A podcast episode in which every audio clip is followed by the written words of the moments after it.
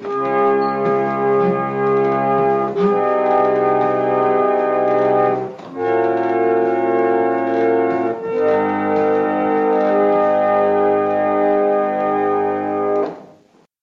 and welcome to Ipse Dixit, the podcast on legal scholarship. I'm your host, Brian L. Frye, Spears Gilbert Professor of Law at the University of Kentucky College of Law. My guest is Anthony Moffa, Associate Professor of Law at the University of Maine School of Law. We will discuss his articles, Word Limited, an empirical analysis of the relationship between the length, resiliency, and impact of federal regulations, and Strength in Numbers of Words, empirical analysis of preambles and public comments, both of which will be published in the Nevada Law Journal. So, welcome to the show, Anthony. Thanks a lot for having me, Brian. So, I wonder if you could just start by giving listeners who not may not be intimately acquainted with administrative law or the empirical analysis of administrative law, sort of the lay of the land surrounding what these two papers are doing and what kind of body of research they're responding to. In other words, kind of what is the kind of background conventional wisdom around sort of administrative law and the empirical sort of problems or questions that people see arising around administrative law and, and agency uh, promulgations? Sure, that's a, that's a great great place to start. So a lot of initial empirical work on administrative law focused around this concept of ossification. And what we mean by ossification in administrative law is uh, there was a contention that some of the reforms of the 1980s led to a slowdown in, in the regulatory process, right? Basically creating a static environment. And so a lot of the early uh, administrative law scholarship that was empirical in nature tried to determine whether or not that was true, right? Whether or not we actually had a state of ossification occurring in the 90s and into the 2000s. Much of that scholarship, uh, you know, you know comes out in favor, or rather against ossification in favor of continued in continued rulemaking. The other sort of species of uh, administrative law scholarship that draws on empirics tends to uh, look at uh, judicial decisions reg- regarding administrative rules. And so there's some really foundational work by Donald Elliott and others that looks at uh, what what is the outcome in, on judicial review for rules given certain variables, and and some of some of that work and Cass Sunstein has some work in, in that space that looks at like the political uh, affiliation of the, the president who appointed a given judge, uh, or, or whether that matters. And so my work in, in some ways kind of combines these two strains and asks, I think, a bit more simpler and more fundamental questions about how agencies work. So, what kind of conclusions or results sort of developed out of that previous body of work and how do you see your scholarship developing in other words when you approach these projects what were you hoping to accomplish when you took on this new area of research this work grew out of my own experience working for the federal government at the latter years of the obama administration so i was in the the Office of General Counsel at, at the Environmental Protection Agency during the last two years of the Obama presidency, uh, the second term, right? And and during that time, if if those in, environmental law nerds will know, but others may also know this too, if you just pay attention to climate change, uh, that there was a big push to get out rules that were called that collectively were called the Clean Power Plan. They were meant to sort of control uh, Uh, greenhouse gas emissions from the largest emitters in the United States. And I worked, and so did many, many of my colleagues. And I only worked on a small piece of it. But I saw when I was there the amount of work being put into these rules, and in particular, the amount of work being put in by lawyers with respect to the legal analysis of the justification for these rules, how they would, would stand up to judicial review, and a lot of that work going into not, you know, some background strategy document that the agency was holding uh, in case of litigation, but into the rule itself in the preamble section, right? Here's explaining all of our, it was almost like we were writing a brief to the Supreme Court at, at times. That's what it felt like. And to me, that felt a little bit preemptive to say the least, but also in some ways like potentially uh, counterproductive in that we were like showing all of our cards right away. Uh, there were things about it that made me concerned about that approach, and and that was not unique to the Clean Power Plan. That sort of permeated all of the agency's act, rulemaking activities. And so, I when I got into the academy, something always in the back of my mind was that I wanted to explore empirically whether it made sense to be devoting all of this rulemaking space in terms of words and pages to explaining our justification for the rule in, in great greater and greater detail over time. And I and I had this intuition that it that it was getting worse in terms of if you view that as a problem. And and that intuition was the thing that I initially confirmed at the very beginning of these two papers. And then I sort of branched off from there in setting out to try to explain why and and maybe uh, that explanation would be rational or that was the hope at least. Well, so there's sort of a conventional wisdom out there, especially among non lawyers and especially non administrative lawyers, that there's just this blooming amount of federal regulatory law, more and more every year, a giant avalanche kind of tumbling down all over us. It strikes me your papers are a little skeptical of the kind of factual accuracy of that conventional wisdom on on the front end but also kind of engage with it in terms of trying to answer these questions that that you're asking. Can, can you talk a little bit about how those two different propositions as it were interact with each other? It's a funny phenomenon the the sort of popularization of this idea of like the the giant regulatory state. And, and I, in my paper very early on, I cite this treatment in the popular media. And there's a very funny picture of uh, President Trump cutting uh, kind of, kind of this red tape with like these piles of paper and saying, "Oh, look at all these unnecessary regulations," right? And you often hear this as a talking point in kind of, in kind of the political pundit class.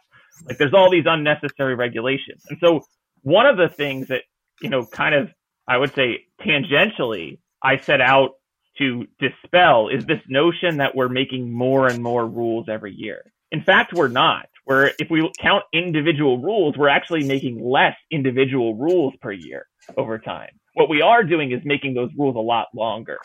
And that, that to me is what I, I set out to explain why the rules are getting longer. But at the same time, I wanted to at first point out that like we're we're all talking about the wrong thing. Like this is a this is a problematic and incorrect claim that the regulatory state is just getting more and more massive and, and more and more productive every year. In fact, it, it's not. Well, so you discuss two different hypotheses for why these rules, individual rules, are themselves getting longer relative to the average length of, of rules in the past, uh, which you refer to as the insulation hypothesis and the socially beneficial hypothesis. So I wonder if you could explain what those two hypotheses propose and how you propose to go about testing whether or not they were in fact uh, borne out by the empirical evidence.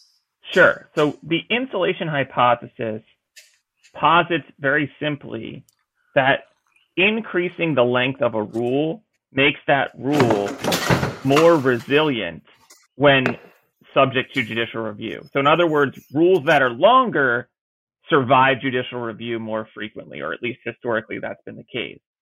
The socially beneficial hypothesis posits that rules are longer because they provide more quantifiable benefits to society. In other words, as a rule gets longer, it makes sense for that rule to be longer because that rule has more impact. And so that uh, that justifies the additional effort that goes into to making a longer rule. Those were the sort of two initial hypotheses I tested.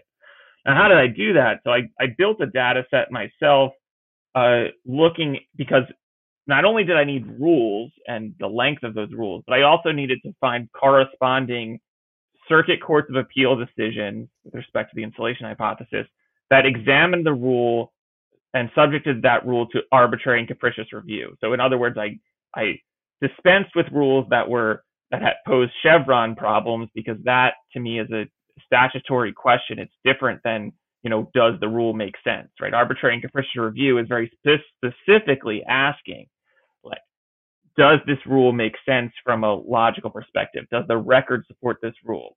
And the idea that we would make a rule longer is in in some ways a response to that type of review to to a to a, there's a whole body of administrative law scholarship that and indeed if you look at the case law around arbitrary and capricious review that suggests that arbitrary and capricious review has become more searching over time right judges are more and more uh, likely to like delve into the details of particular rules and and arguably one rational response to that is to put more details in those rules so that when judges look there, they find the answer that they're looking for, right?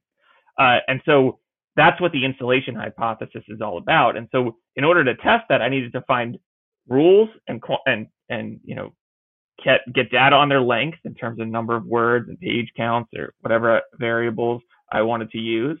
And I also needed to find cases that tested those rules. So obviously, the more limiting factor there is cases that test the rules. So I I searched, I used the Lexis search to sort of cull through cases that were testing EPA rules at the circuit court level for arbitrary and capricious review, and I used that set of cases to then build my set, my data set with respect to the rules, and then I used publicly available data on uh, on the Federal Register to find out just how long those each rule that was tested was. And then, it, you know, I, I, I tried to test for a correlation between the length of the rule and whether it survived judicial review. You know, the result of that, if you want to get there right now, is that is that there was no statistically significant correlation between the length of a rule and its likelihood to survive judicial review. So the insulation hypothesis at that sort of first level was completely di- dispensed with. I cannot prove it to be true. And then with respect to the second hypothesis, the socially beneficial hypothesis, the rules provided one half of the data set. This is a different set of rules because these this set was constrained by which rules did I have data quantifying their costs and benefits. And EPA does publish that data, has since an executive order in the 1980s, but whether that data is available is is is a trickier question uh, nowadays. Uh, I was able to track down that that data for a, a good, I I thought a healthy su- subset to provide me with the statistical analysis there, and and there I did find a positive correlation between the length of the rule and the benefits that at least EPA had quantified that rule as providing, which I think was at least in some ways heartening, uh, given my initial inclinations, and also uh, it, it's nice to have one of your hypotheses, your initial hypotheses confirmed. Well, so maybe you could talk a little bit about why it is you think that only looking at arbitrary and capricious review and not review for you know under Chevron deference is the kind of appropriate subset of of cases to look at look at. In other words, why would these hypotheses potentially be explanatory in one scenario but not not in the other? And then also, why the EPA? Right? Do you think EPA rulemaking is sort of characteristic of what happens in other agencies? And are there reasons to think that we can kind of at least semi safely generalize from findings specific to the EPA to other agencies? Okay, so let's start with that latter question about why EPA first. So there are two reasons why EPA. The first is kind of a boring and self-centered reason, and that's that I'm an environmental law professor and an environmental lawyer, and I worked at EPA, and so that's what I care about. Uh, but the second reason is one that I think uh, that transcends uh, the personal, right? And that's that EPA, if you look at the popular media attention around like bureaucracy, red tape, big government, and the sort of regulatory reform in the popular media, a lot of that attention is focused on the Environmental Protection Agency, uh, for better or, or worse.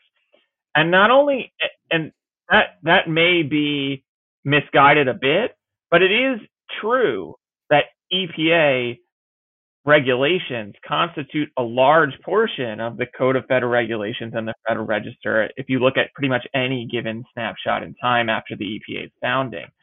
And so it's, it's an important subset of rules. It's a subset of rules that draws a lot of ire. And so that's the reason I focused on it. In terms of why I excluded from my data set decisions that dealt with Chevron deference rather than arbitrary and capricious review is because Chevron deference is really about statutory interpretation and statutory authority. And it is what it's not about is the substance of a given regulation. And so when we're talking about the length of a regulation, how much of that regulatory text is devoted to the question of statutory interpretation? Increasingly more, uh, I'll grant that, but most of a regulatory text is about the, the substance of the regulation. What is it regulating? And that's what arbitrary and capricious review is about. And so if we're explaining the substance in greater detail, it's really arbitrary and capricious review that's going to engage with that. And so that's what I was I was trying to uh, sort of remove from the data set those cases where you know the regulatory text is kind of only tangential to the, really the statutory interpretation question, which is really a question of the agency's power as granted by Congress. And really, we're focused more on the statute in some ways than we are on the regulation. So, one question I had reading the paper is whether it's more correct to think about what you were testing for as being whether these two hypotheses of insulation and socially beneficial were explanatory with respect to the actions taken by the agency as as compared to or as opposed to asking whether or not to the extent they're explanatory of everything they actually work in practice. Yeah so those are two independent questions i agree. Um, and i think it's much easier uh, from a statistical analysis standpoint to test uh, the former, right? To test whether they explain what has historically been the case, right? Whether you can look at the data and say, you know, has this correlation existed in the past versus kind of looking forward or using it as a predictive model with a regression analysis. Could we say that by putting more words in the next regulation, we are better insulating it from judicial review, right? By putting more people on it to make it longer, are we are we agency shielding ourselves from the inevitable court case challenging this rule? And in fact, that's what my analyses kind of bear out is that my regression models tend tended to not when when you drill down into the the analysis of the fit of those models and how good they were at predicting future behavior or how good they would be at predicting future outcomes, they tended to be uh, less significant or less important than just the correlations on past performance, past experience. So that to me, it's a difficult question of uh, for for an empiricist uh, in terms of designing your study. And I tried to, I tried to kind of split the difference and do, and do both, but it, admittedly, you know, that's where I get the most pushback here, right? The correlation causation connection and and kind of pushing on that a little bit to say, you know, what is this really telling us? So in your new paper, you present a second empirical study looking at at public comments and and the preambles to to rules sort of how did that grow out of the first project and what questions were you hoping to ask and answer in in that paper so this grew directly out of the first pro- project in that it shares a lot of the same data set.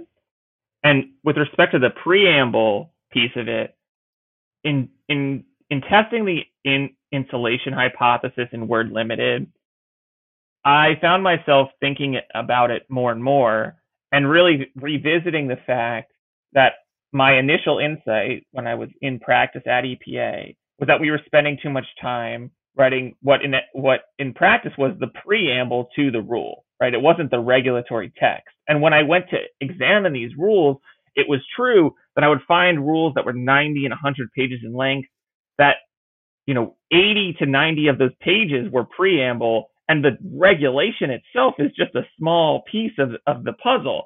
And so that led me to this conclusion that, well, what I'm really concerned about here, or what I'm, what I really want to test is whether preamble sections have been getting longer and whether the length of preamble sections is correlated at all or has been correlated at all with performance on judicial review. And so in order to complete that picture and really settle the score with respect to the insulation hypothesis, I felt that I needed to do that, which required a, a admittedly a bit of extra legwork on my part because now I had to take these rules that I had already coded and already counted the words in and find isolate the preamble sections, uh, find software that would count the words in that preamble section, and then input that data and then run the, all the analyses again, which is what that part of the study is. And it does indeed, I think, settle the question that there really is no statistically significant or there has not been a statistically significant correlation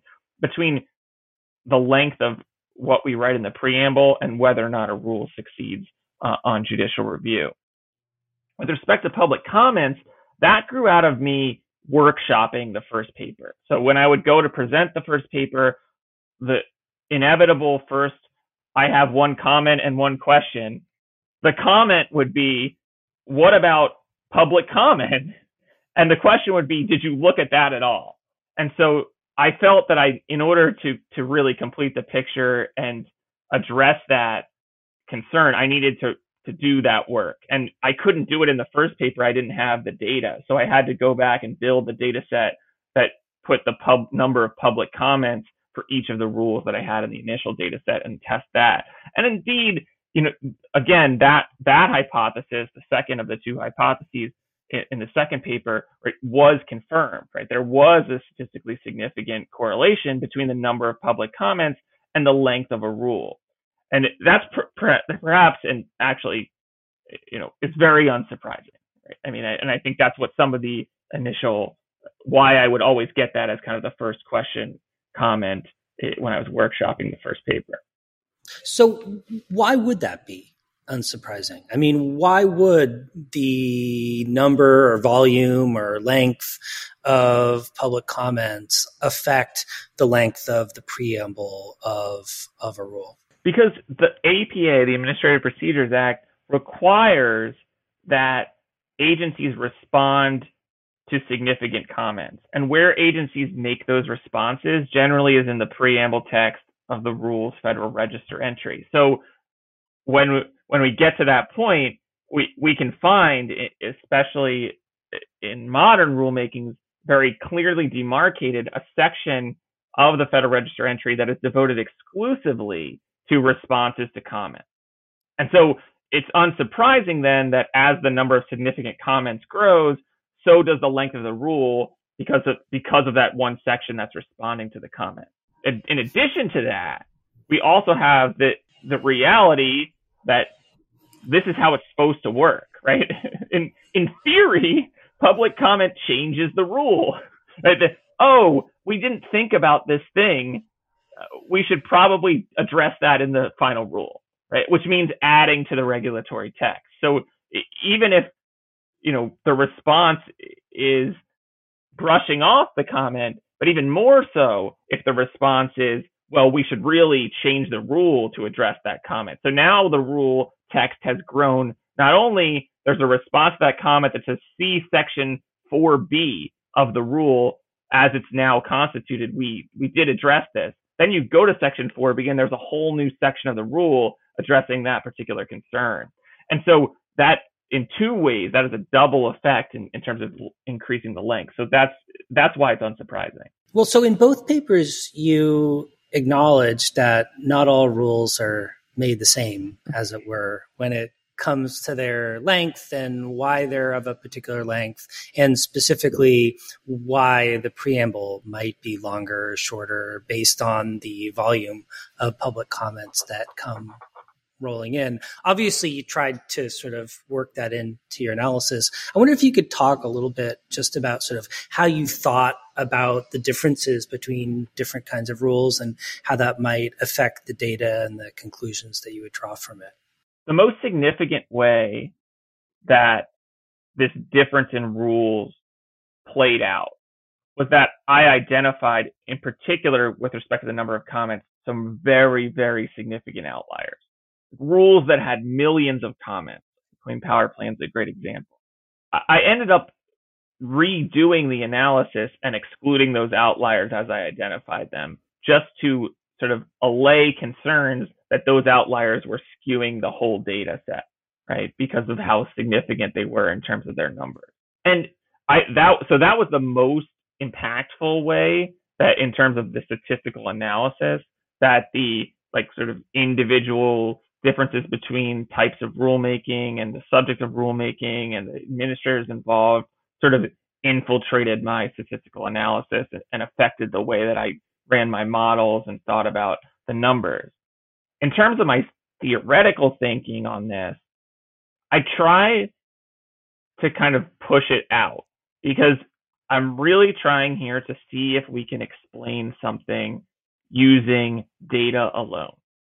Obviously, we can talk for days about, you know, sort of the political theory behind writing a longer rule and the different individual characters involved at EPA when the rule was crafted and what's going on and the out the external politics of the nation at the time, which eh, I think could explain a lot of like the Clean Power Plan, for example. I keep coming back to that, but it's a very salient example. We could write about that, but that's not what this paper is about. Right? This paper is about can we just say without more, like the number of words has historically had some effect or has at least historically been correlated with other variables with respect to rulemaking. And what does that tell us? Does it tell us anything about how we should do agency work going forward? How commentators should think about criticizing agency work?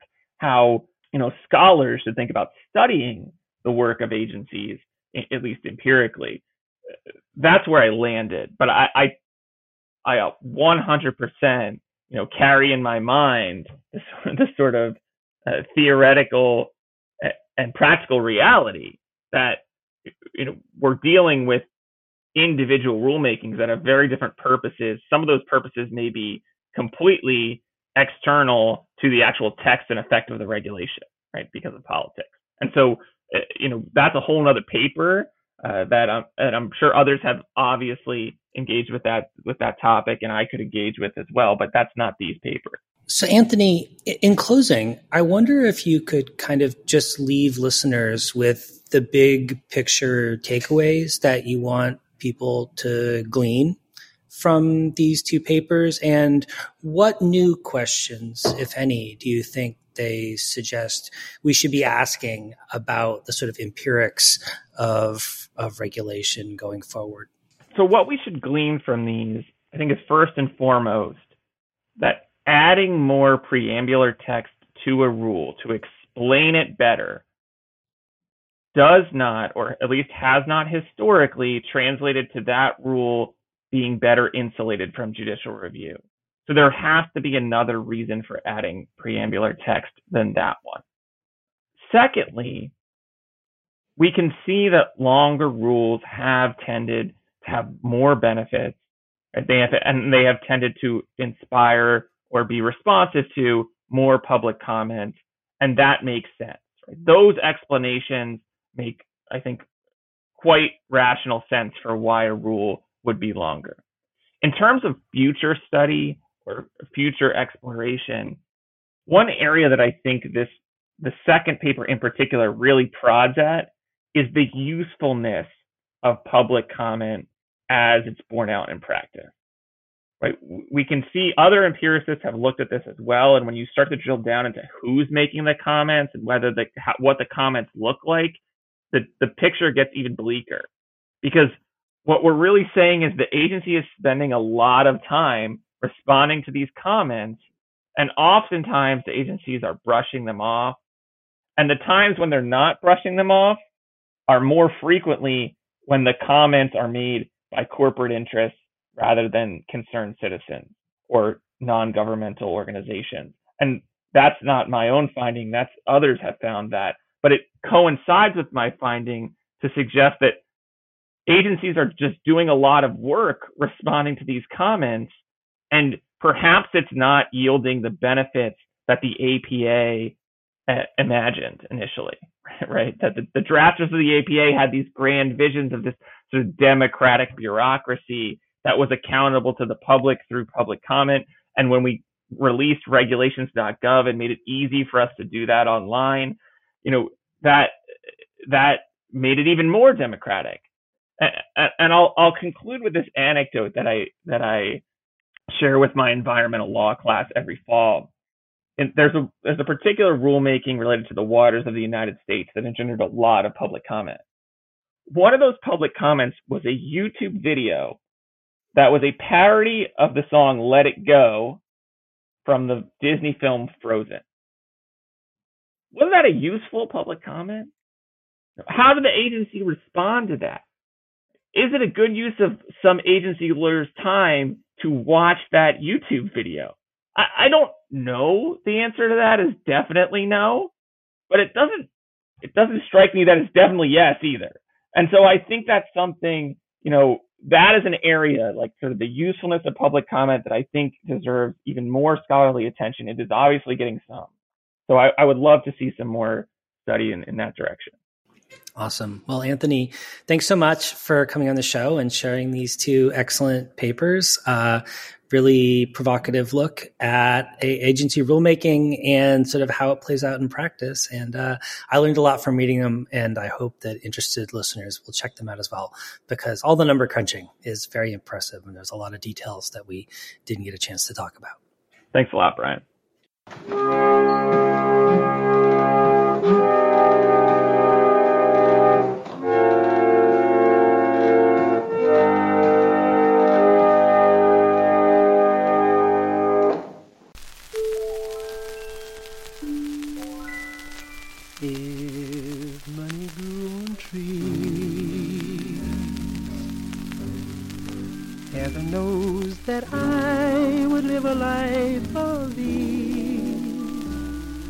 Travel everywhere, live just like a millionaire.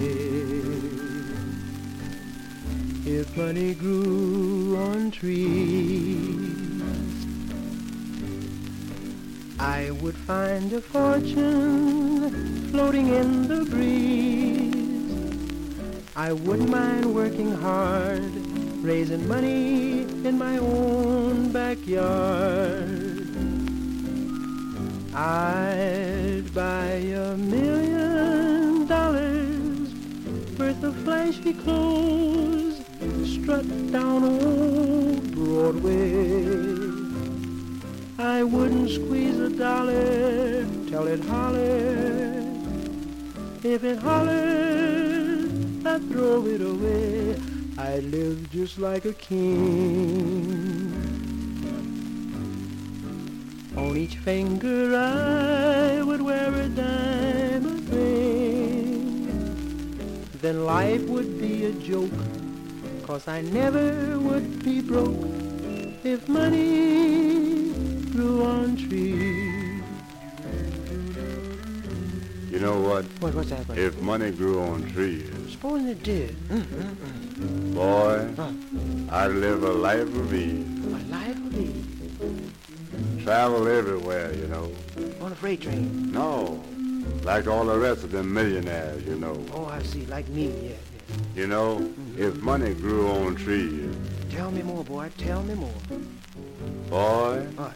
I'd find a fortune floating on the breeze. Floating on the breeze? Yep. I wouldn't mind working hard. No? That is raising the money in my own backyard. Oh, oh, I see what you mean. That ain't no crime, is no, it? ain't no You crime. know what, son? What, what? I'd buy myself a million dollars. A million? With a flashy clothes. Top hats and tails. Boy, huh. I'd strut down old Broadway. Ah, Broadway. You know what? I wouldn't squeeze a dollar till it hollered. Yeah. Cause if it hollered, uh-huh. I'd do like Mr. Savoy. What'd he do? Throw it away. My, my. I'd live just like a king. You mean like me and all yeah, the cats? I know what you mean, yeah. And on each finger, just like you, yeah. I'd have a great big diamond ring. Let's see, let's see. That's, that's, that's 10 locks, Jack. life would be a joke. Yeah. Cause I never would be broke. That is, If money